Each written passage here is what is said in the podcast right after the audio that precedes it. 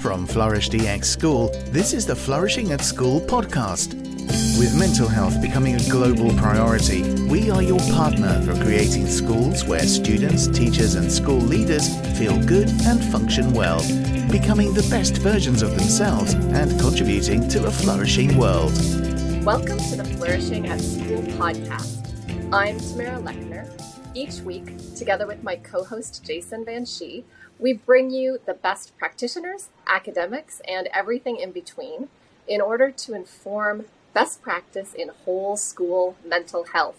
So, Jason, we're on the road again.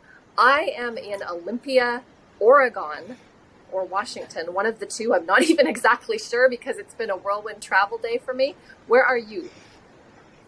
Uh, still in Sydney. So even though there's been a week between these episodes, uh, we only recorded the other one yesterday, our time.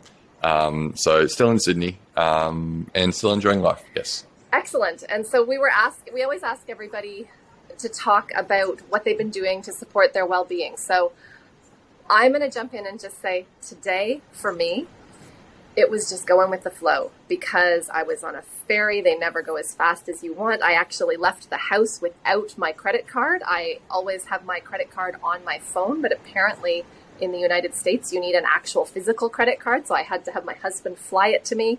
Um, it's been a day, let me tell you. These 24 hours since our last recording have felt a lot longer than that. So for my well being, I'm exhaling and doing nothing tonight.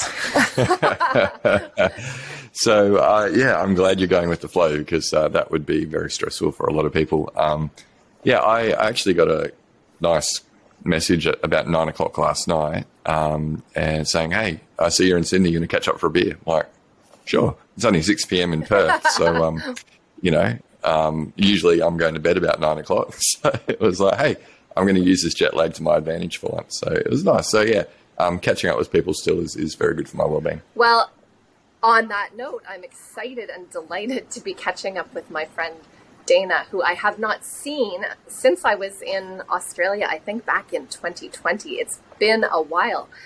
Dana is part of a dynamic duo that has just the most brilliant relationship building group called URStrong. She started I think, as a fourth grade teacher in Canada. She's a fellow Canadian. And once she saw the complexity of relationships and friendships, she was motivated to create lessons, explicit learnings around kindness in schools. So, Dana, I'm going to let you unpack a lot more of that, but I'm so excited to have you here talking about relationships in schools today. Uh, you know it. I love talking about all things friendship. And of course, haven't seen you in forever. And it's really great to see you again. And Jason, I just love that you just shared the importance of friendship and connection and the impact that it has on our well-being. So kudos to you for making time for that. Um, and for your friend reaching out. That's what we need to be doing. Um, especially when life is feeling hard and complicated, you know, friendship ends up being that one thing that sometimes falls off the priority list when in fact it needs to be at the top. Yeah, you're right. It's, it's a conscious thing, right? I remember, um, you know, February last year, I was feeling quite burnt out, and uh, a group of guys were put on a poker night, and uh, I was just like, no, nah, I'm too exhausted, not going. Didn't go that month. It ended up being the best decision I made because then my wife heard from um, my mate's friend, oh, where was Jason? And like, why didn't he come along? And uh, Jess is like, no, you really need to make sure you go to those things. It's good for your well-being. Absolutely. And so I use that as an excuse every time when she's like, "You're going to poker yeah. again? yeah, exactly. Well, it's good for my well-being. Yeah, remember, remember, it's good for my well-being. No, That's it's right. interesting. Poker I mean, and beer, our first two well-being Yeah. tips of the podcast. well, and Tamara, I was gonna gonna suggest wine for you tonight because I'm thinking that hmm. might also help with your the day that you've had. I strongly agree. Absolutely. agree with that. so, Dana, can you start? I know a bit more about who you Yeah. are and what you do than Jason does, but I would love it if you could take five minutes and just kind of fill us in on career to date. Yeah, yeah, absolutely. Well, um, as you mentioned, I am a teacher and um, was teaching in Canada, in Calgary, Alberta, Canada, where I started out. I've been teaching for, for two decades now, but back in the early days of my teaching career, basically realized pretty quickly that my students couldn't learn when they'd gone out at recess and had an issue with a friend. Um, I noticed that my students weren't writing very beautiful stories for me if they'd had an issue with a friend. So, not only that, I would go home every single night to emails from parents saying, My child has come home from school today crying, they're upset because of an issue with a friend. So, it was very clear to me very early on that we need to get friendship right in schools first. And when we get friendship right, then our students can learn and they love coming to school and they feel good about themselves. So that was kind of the beginning. I, I started um, almost 14 years ago. I wrote the very first Friendology 101 curriculum um, and started teaching it to my students. And it was a game changer. I mean, I spent that time teaching them skills to create healthy friendships, to um, resolve conflict, and and so I needed language. Also, that was the other thing, like uh, around these issues we have with friends. People were calling them a fight with a friend, a misunderstanding, a disagreement. Of course, lots of people call it bullying when in fact it's not. So, part of the friendology curriculum was creating some language and some tools that we could use that were really clear to kids. So, we call it a friendship fire. You know, and we teach, and in friendology, teach them step by step how to put those fires out. So, yeah, almost 14 years ago, ran that very first Friendology 101 um, curriculum. And since then, we have reached over 1 million kids, parents, and teachers around the world, and we're in schools globally. Wow, congratulations. That's that's amazing. I have a follow-on question because I'm curious to know how, what the age of the students that you first started this with were and what yes. age has has grown to. Oh my gosh. Um, I love that question because one of the things I talk about in our teacher training um, is just the changes that I've seen in kids since I wrote that first curriculum. So um, at that time, it, I was working with students in grades four to six for that very first round. My students, 14 years ago, did not have mobile phones. They did not have TikTok, Snapchat. They'd not been through a global pandemic. There had been no Black Lives Matter movements.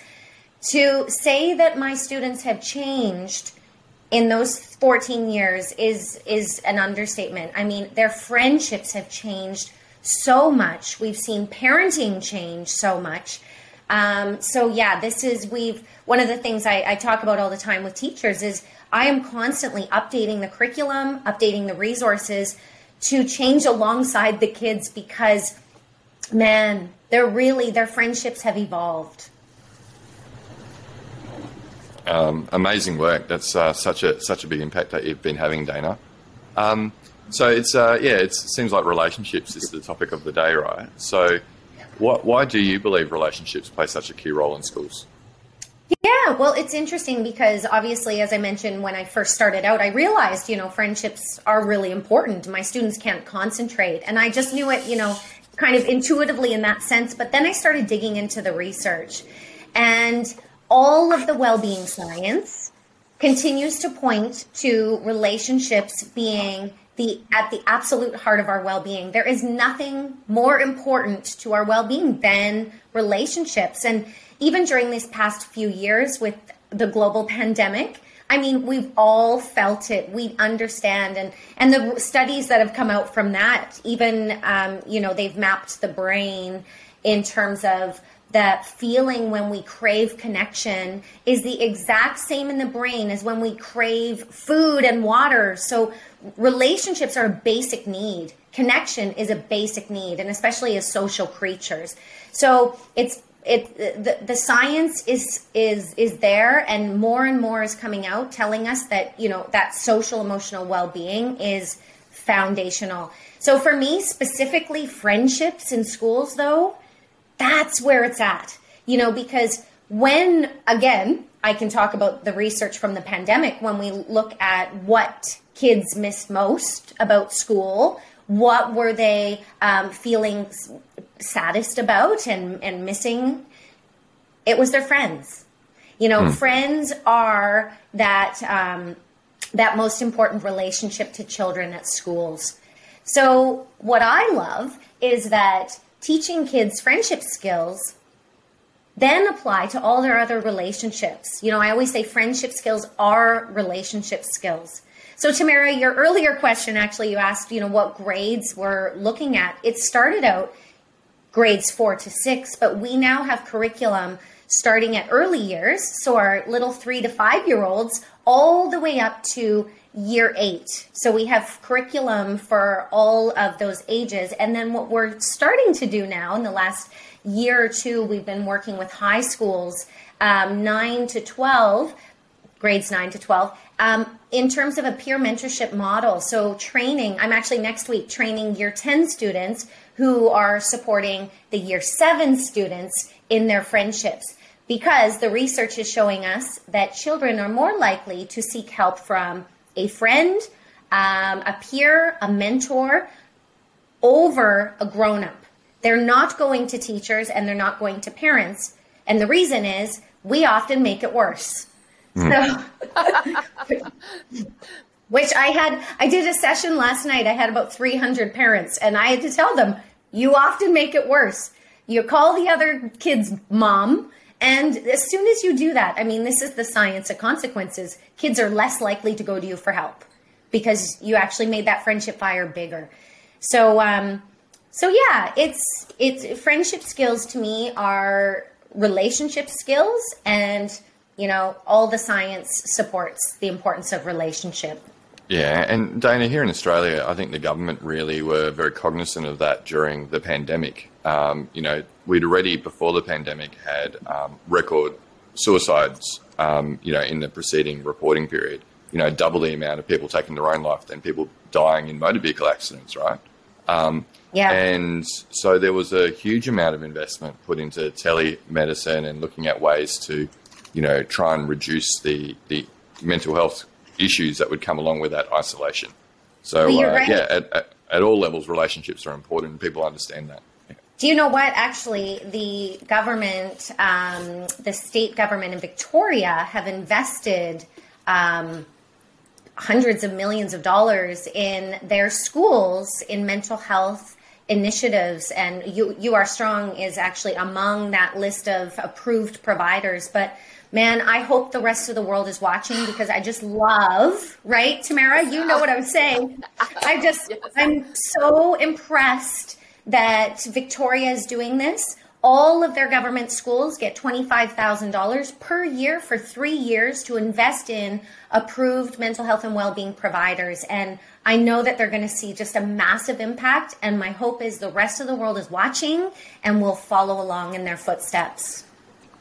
I couldn't agree with you more. And I've seen similar things happening in the UK where they've put money into a senior mental health lead upskilling. And so it's interesting that the Victoria schools are looking at programming for the kids, whereas the UK is going to adults. And it actually brings me to a question that I was considering because I follow your Instagram and your LinkedIn and all your posts, and I'm often looking at what you're using as examples for kids who are nine, ten years old, and I look at them and go, these are perfect for childish behaving adults. Uh, and we all know those, right? We, those parents, those moms who are calling on behalf of their child and, and going to school and saying to the teacher, my child didn't do this.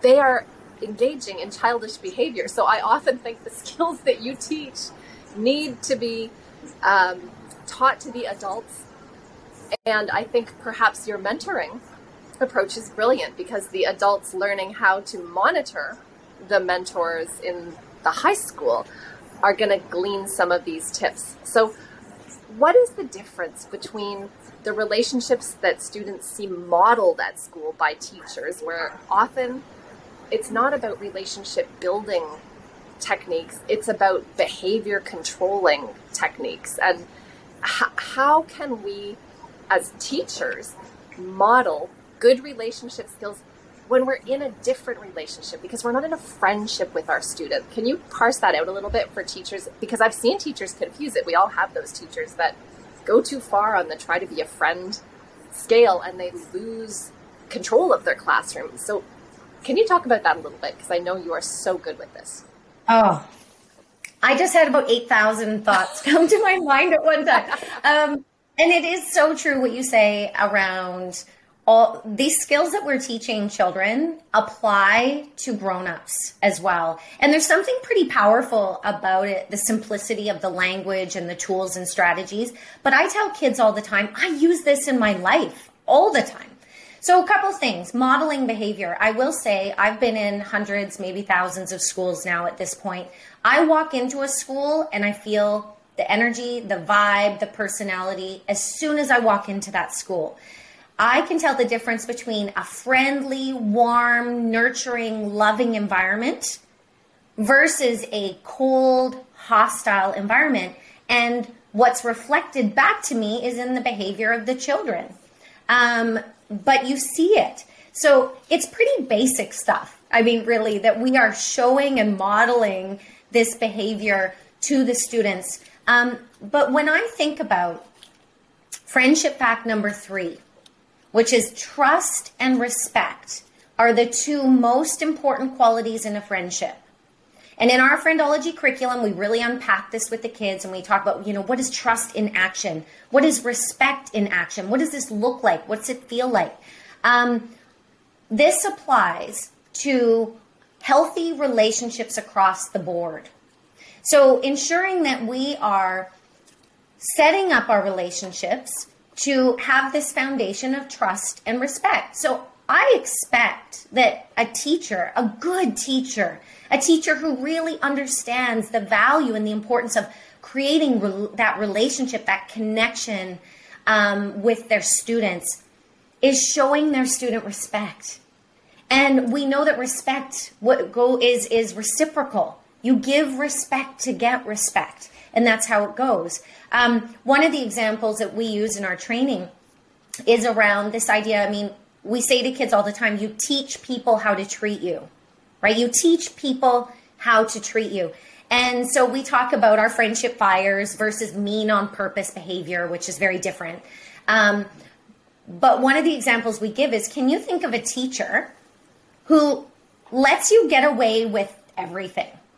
And you guys are out of control in that teacher's class and you know you can get away with it versus a teacher that you wouldn't dare do that with right? Because you know that teacher has set that expectation. That teacher has created that environment and created that that understanding around what they will and will not allow and accept. And so that's really modeling boundaries for kids. That's teaching kids about healthy and unhealthy relationships. That's teaching students about what we all deserve.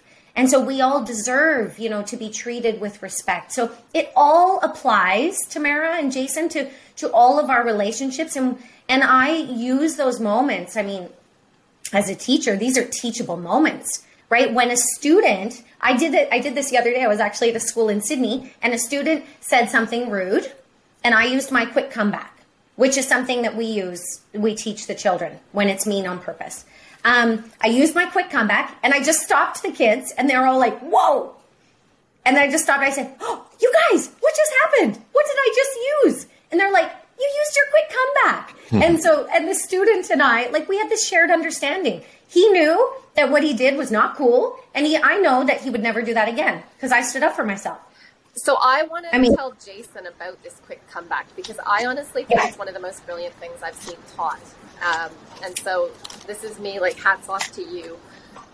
Aw, thank you know, with kids, when that amygdala hijack happens, when they're in a social situation where someone has either said something mean on purpose or somebody has accidentally said something that's wounding and the amygdala is gone and they right away go to well you're not coming to my birthday party or you're not my friend anymore and that beast comes out without them having thought about it dana does this very cool thing where she helps the kids practice what did you call it your quick comeback quick comeback so that they have this practiced, and when that beast comes out, the quick comeback is an automatic response. It's brilliant. Um, it's it's one of the best things I've seen happen in schools, and I saw her teach it, and then I saw it used in real time by some of the girls at the school.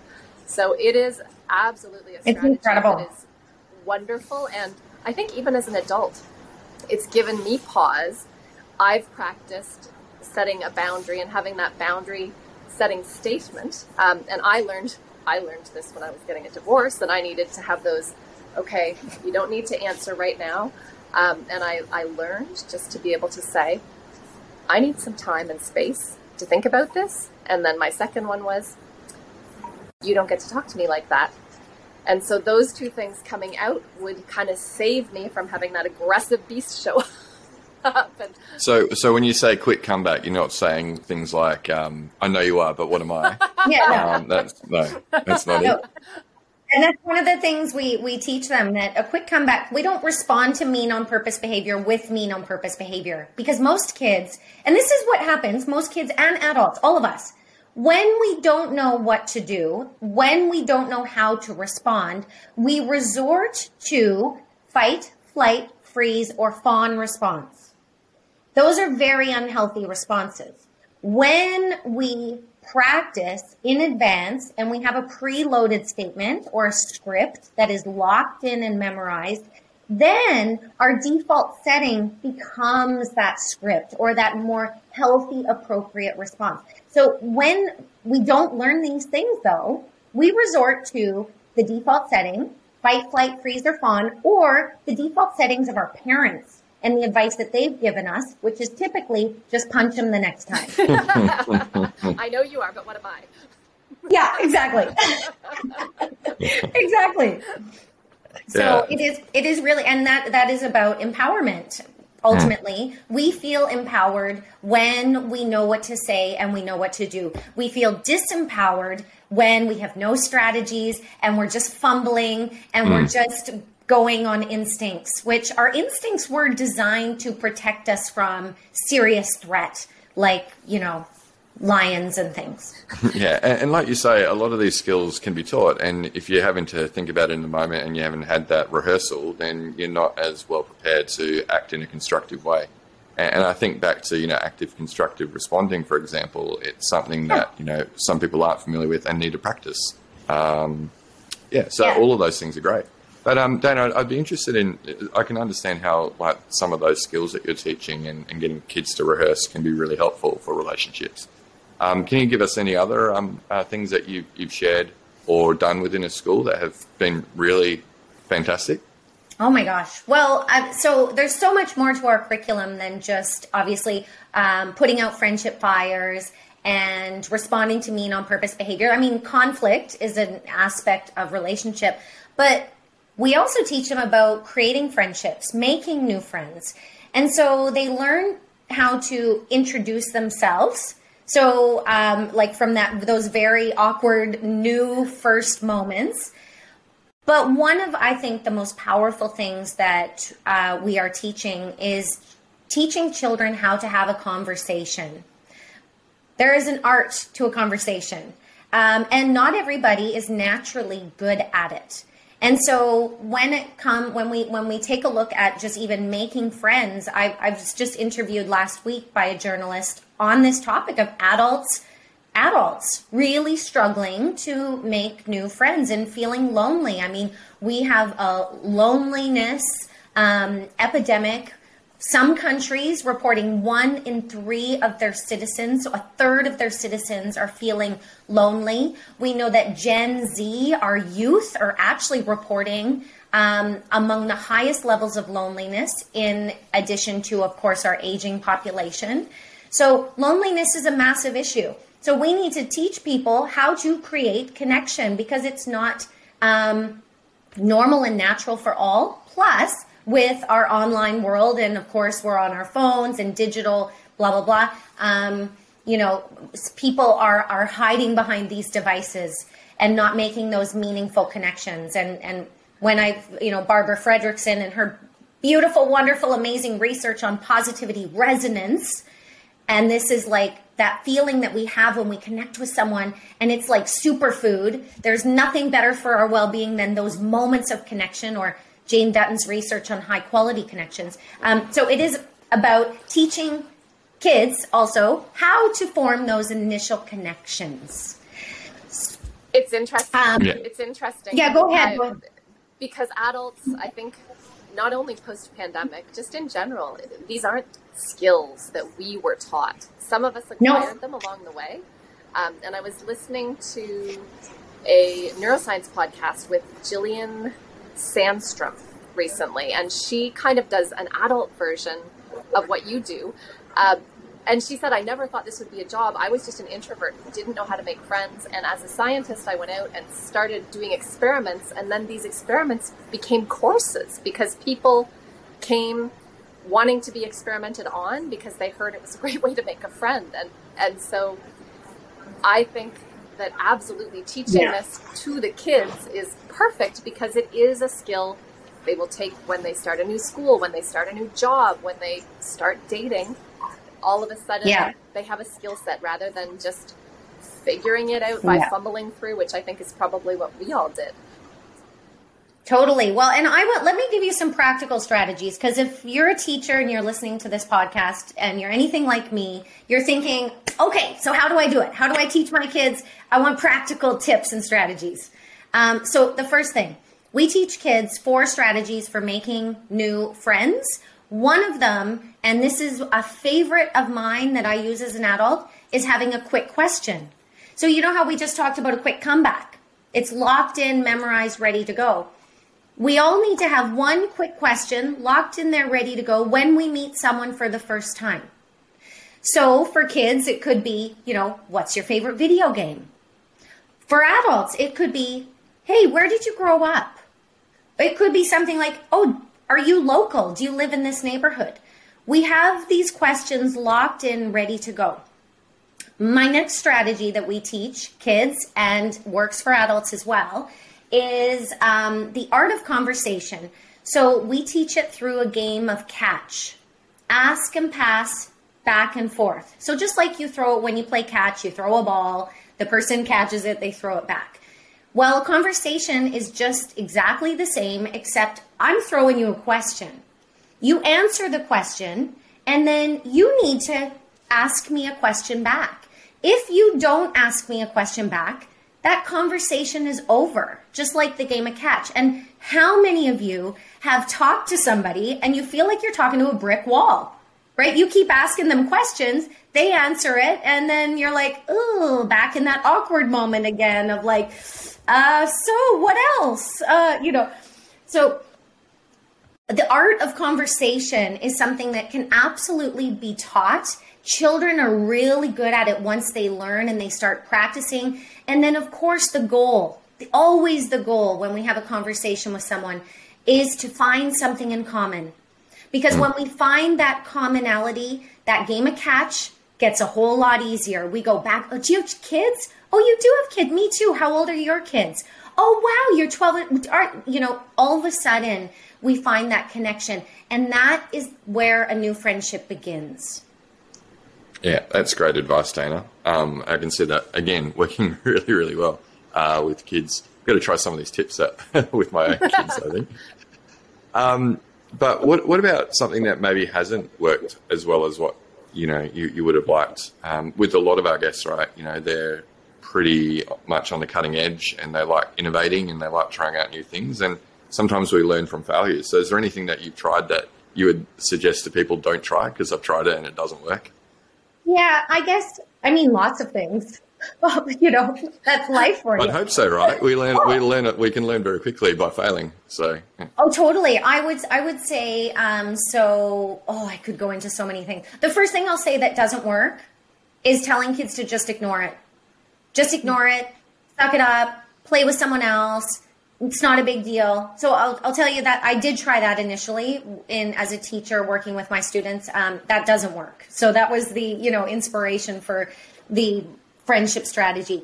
But in terms of actually teaching a friendship strategy and supporting students, um, one thing that does not work is with older kids, role playing.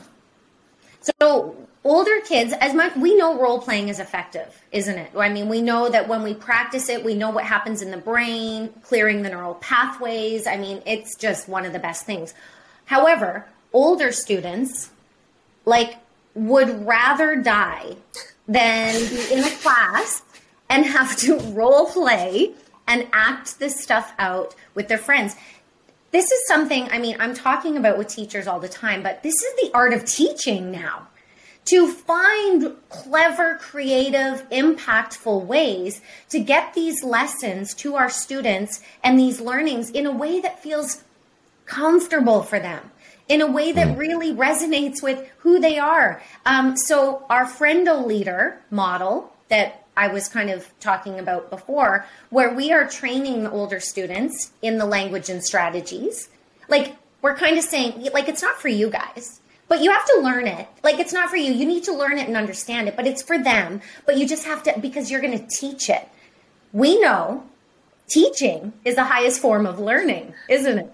So this is like, I mean, I'll tell you, this has been an absolute game changer to train the older students in our language and strategies to support the younger ones. But guess what happens? you know, they lock in all the learning, all the all the concepts become just part of their friendship literacy as well. And so they're naturally applying it to their relationships. So that's just, I mean, a couple examples for you, Jason, but I mean, so many learning constantly.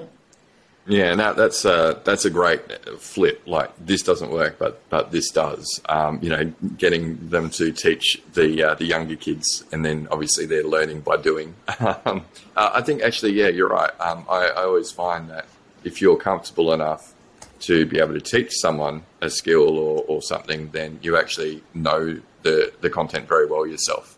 Well, um, exactly. And I guess, yeah. Tamara, I know you're very familiar with the PERMA model, um, but that's where we get into meaning and purpose, right? So we actually have a school in um, Australia who have a group of students who are struggling academically. They're not coming to school, very disengaged.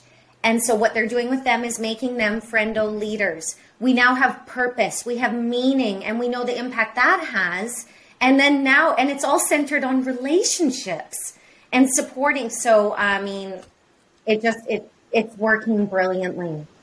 Yeah, terrific. It's that's fascinating. I think Jason and I were talking recently about the fact that Martin Seligman has recently recently focused a little bit more on mattering than meaning and we we both agree that this is just when you take that internal meaning and purpose and focus it out for the greater good and people feel good when they're helping it's almost impossible to be helping someone else and simultaneously feel negatively uh, and so i think this is yeah. where you look at perma and if you took the r out you can see all of the aspects. So you get positive emotions through relationships. You get meaning and purpose. Yes. You get you accomplish things. You are engaged, and so it's kind of like, duh. Of course, we start with relationships. Exactly, I totally agree. And and even if you've looked at um, Ash Buchanan's benefit mindset, I mean, I I just I think that is brilliant, and the way that we all need to be. I, I think it is natural for us actually to be um, moving through life with this benefit mindset. So rather than, um, so for your listeners, if they're not familiar, we know a fixed mindset versus a growth mindset, but a benefit mindset kind of takes it to the next level where we're not only looking at how we can grow, it's about how we can help others you know how we can make sure that everything we're doing is kind of for the greater good um, and so, yeah, it just combines all those beautiful elements of flourishing. I love that. And it brings me very nicely to a question that I like to ask all of our guests. And I'm very excited to hear how you answer it because you are definitely looking through a slightly different lens than any of our guests to date.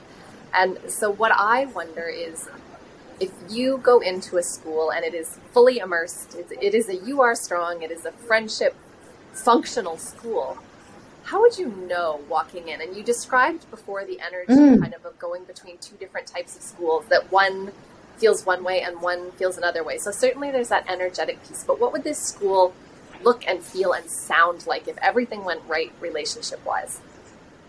Oh my gosh. So I have two things come to mind. For the first one is a word.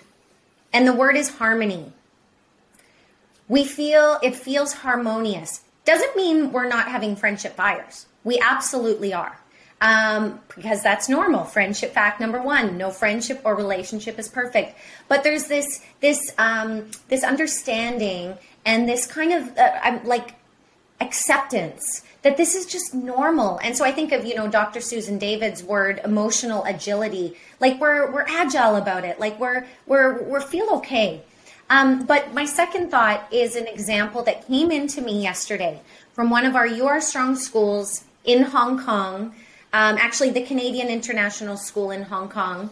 They've recently had our friendology educator training. The teachers have just taught friendology to their students. And a teacher emailed and said um, that she had two students, two boys who, so she was saying that the friendology program is, is working, you know, and that um, they're using the language. But this scenario was two boys were having a friendship fire. So she said, I normally would have gotten involved, you know, and tried to help them, but I stepped back. I let them go out and talk it out. Um, I kept an eye on them and I could see they were talking. The two boys were talking. And she said, I checked in with the master to see how it went. And they said, Well, we're in the yellow zone now. We're in the yellow zone now, but we're getting there. And I know we're going to get to the green zone. So I just live for these moments, right? I'm just like, I'm crying. I get this email because so many things. I'm just like, okay, first of all, the teacher taught the language and strategies to the students. Second of all, the students feel confident enough to go out there and have a really grown up adult conversation with their friend. Third of all, the kids were okay with the fact that, yeah, they're in the yellow zone. They're not green right away. They had a friendship fire. So it felt red, but they already made progress and they know they're going to get there. I just like, so many things about that scenario to me. I'm just like, you, got it. This is what it should look like. This is real life, but these are. Um, this is a community that understands conflict is normal, but we can survive it, and that we can get through it together with trust and respect at the foundation. Such a mature way of managing, and absolutely, that would be how a school would be dealing with regular everyday bumps in the road to relationships, they would just be bumps in the road, right? They wouldn't shut things down. And even for the teacher to not get involved, like, yes, you should not be spending all of your lunches and recesses putting out friendship fires and solving all the kids' problems for them. These are their friendships. This is their life. They've got this. So we just give them the skills and language up front and then we allow them the space and the time to actually put those skills to practice. And this is when we do create um, these schools, our, our URStrong schools, who have healthy, flourishing friendships. You know, so um, yeah, that's uh, that's you know, harmony is kind of the idea, but this idea that we're all we're accepting of one another, we've got trust and respect, and we feel the connections, you know, we feel the love. Dana, you're obviously very well read, particularly in the space of relationships and the science behind that. Um, we like to, because we're a podcast, right? You know, give our listeners some other things that they might like to listen to as well, or um, you know, maybe read, but preferably listen to, right? Um, oh yeah, is, there, is there So, in terms of either professional or fun podcasts that you listen to, could you give uh, our listeners maybe one or two things um, that that you like, or if you don't listen to podcasts, we're happy with the book. Oh, we're happy with the book. Um, so, no, I like podcasts, of course. Um, so recently, I have been listening to the School of Wellbeing podcast with Meg Durham, and she does a really incredible job of um, I was she interviewed me recently, but also all of her guests are really interesting. Um, obviously, super relevant to our field of work. Um, personally, I have been loving the Practicing Human podcast by Cory Muscara, who's trained in positive psychology as well. Um, it's my go to before bed. Lots of really practical strategies, little tidbits to just, you know, feel more and very empowering as well. Like, I love stuff like that. Um, yeah. And in terms of books, I, I mean, Together by Dr. Vivek Murthy is one of the best books I've ever read. You know, as the, the Surgeon General in the U.S., you know, he said there is n- no drug he could prescribe that could have a bigger impact than um, connection and relationships. So his research is and his book was just so good. Uh, Permission to Feel by Dr. Mark Professor Marc Brackett, of course. I love that one. Emotional Agility, Susan David. I could go on and on. Yeah, you could. Yeah, okay. Well, there's there's two podcasts and, and, and three books, so yeah, um, our listeners have a few things to get into. Yeah, yeah. No, no. Thanks, for Dana. I, th- I think there's some great recommendations there and some unique ones too that we haven't heard yet. So that's great. Yeah, I love getting unique resources and and sharing them out with everybody. So on that note, I know that you have an opportunity coming up for schools to get introduced more deeply to your work, Dana. Do you want to share a little bit about that before we wrap up? Uh, yes, absolutely. So next week, um, we've got our director of URStrong Schools, Tyson Greenwood, who is our implementation expert and has done the most brilliant job implementing friendology at one of the largest schools in the Southern Hemisphere. So he's going to be sharing what it means to be URStrong School. Um, so that's a free webinar for educators. But also, teachers can go onto our website and sign up for a 14 day free trial where they can check out Friendology and the hundreds and hundreds of resources that we have available for teachers and parents. Um, but it really is about creating that common language of friendship. So, yeah, lots there to work with. Awesome. I cannot encourage our audience more to grab that offer because Dana has great stuff, Dana and her team. So I think we are just about out of time. I have so enjoyed catching up with you and hearing a bit more about friends and friendship and, and the work that you're doing. For anyone who's listening, you please tell your friends about this fabulous podcast. You can also watch. You don't have to just listen. You can watch us because look how awesome we are on our Flourish DX YouTube channel, and you'll find actually all the psych health and safety podcasts over there as well. Jason and I are very active on LinkedIn, and I know Dana, you're on LinkedIn. What other social feeds? Where else can people find you?